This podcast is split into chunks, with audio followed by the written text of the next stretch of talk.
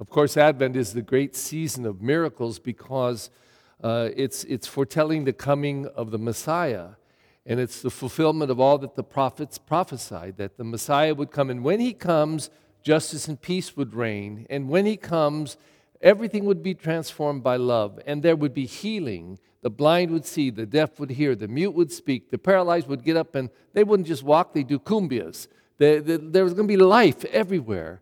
And this is what the Messiah was about. And we celebrate that again and again every Advent. And I'm glad we do. You know, I remember my first parish. I was with the very, very wealthy in San Marino. And um, there was this woman there. She had two daughters, and I think she had a rough life. I don't know, bad marriage, I don't know what it was. But, but she was in this very wealthy area, and I used to preach about love all the time. And she actually came up to me one day, I think I told you this, and she said, Father, how come you never preach about hell? I said, Excuse me? She always had a sour look on her face. How come you never preach about hell? I said, Well, quite frankly, I heard enough about hell all my lifetime. I think God is a God of love. He's not a God of hell, He's a God of love. Well, she says, I just think that you need to preach about hell some more. People need to hear about this so they can change their lives. And she just didn't seem happy. Isn't it interesting? Two blind men followed Jesus.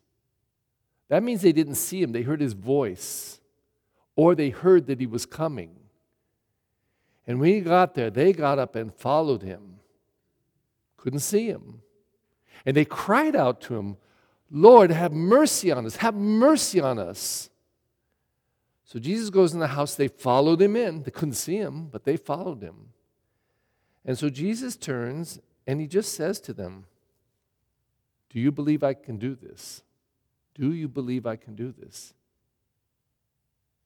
Yes, Lord, they said. Yes, Lord. He touched their eyes.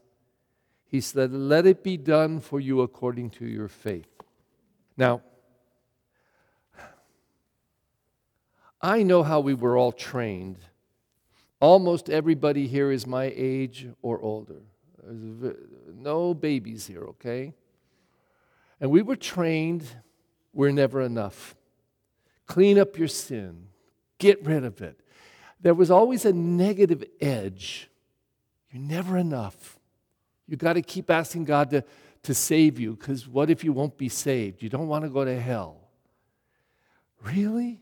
Why wouldn't we be trained to say every single day, cry out to the Lord, Lord, have mercy, love me, fill me? You know, have you ever called a little puppy over, walked in the house, and this puppy runs to you and it jumps on you and it's licking you and it's licking your toes and it's, it's jumping and it's just so obviously happy? Now, I'm not comparing God to a puppy, but I'm comparing God to a puppy. I think that God rushes to us even when we're stupid and closed and afraid and in sin, God doesn't turn his back and say, Oh gosh, get your life together so I can love you. He says, I love you for God's sake. The question is, do we believe it? Do we believe it? So I want to challenge us during this Advent, just in case there's anybody here. If there's only one person who needs to hear it, then whoever you are, hear me. Our God loves us. God is a God of love. Our God is not like this.